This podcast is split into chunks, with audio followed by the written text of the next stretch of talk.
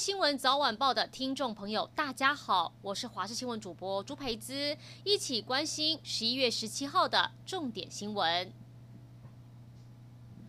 卫福部疫苗临床试验意向平台已经超过一万九千六百多人登记，但立委林淑芬认为疫苗第二期临床试验没经过人体试验委员会核准，却给奖金公开招募受试者，要是出事谁负责？食药署长吴秀梅却说这是厂商的责任，让林淑芬无法接受。吴秀梅甚至直接对立委说：“你质询时间早就到了。”双方火药味十足。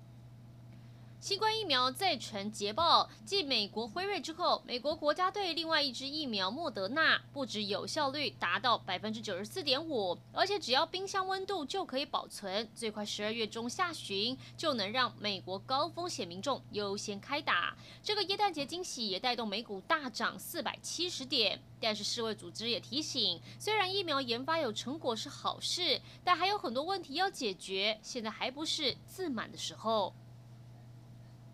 南投草屯镇一间民宅凌晨发生火警，浓烟从屋子里窜出，附近居民发现打一一九求救。当大家都逃到大街上时，看到起火的民宅二楼，屋主跟他太太竟然还站在窗户旁边，疑似是惊吓过度，不敢乱动。邻居很紧张，不断朝两夫妻大喊，要他们赶快逃。还好消防队及时赶到，锯开一楼铁门，冲进屋内，把两个人顺利救出火场。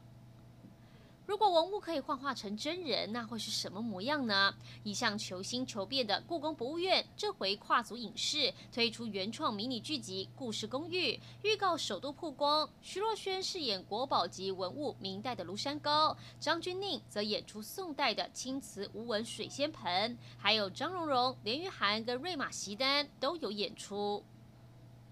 美国新冠病毒确诊总人数突破一千一百万人，死亡人数也超过二十四万，都是全球之冠。面对严峻疫情，美国准总统当选人拜登呼吁川普政府尽快交接，重话表示如果不合作会死更多人。而白宫国安顾问欧布莱恩也松口说，如果拜登确定胜选，国安会就会交接。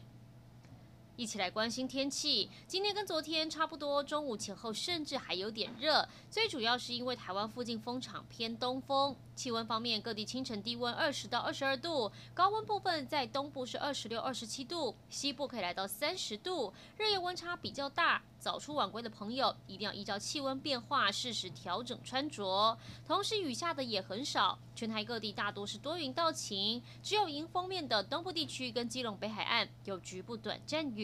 大致上都是晴朗稳定。还要提醒，今明两天东部基隆北海岸、马祖跟恒春半岛沿海会有长浪发生几率，海上作业也要小心安全。以上就是这一节新闻内容，感谢您的收听，我们再会。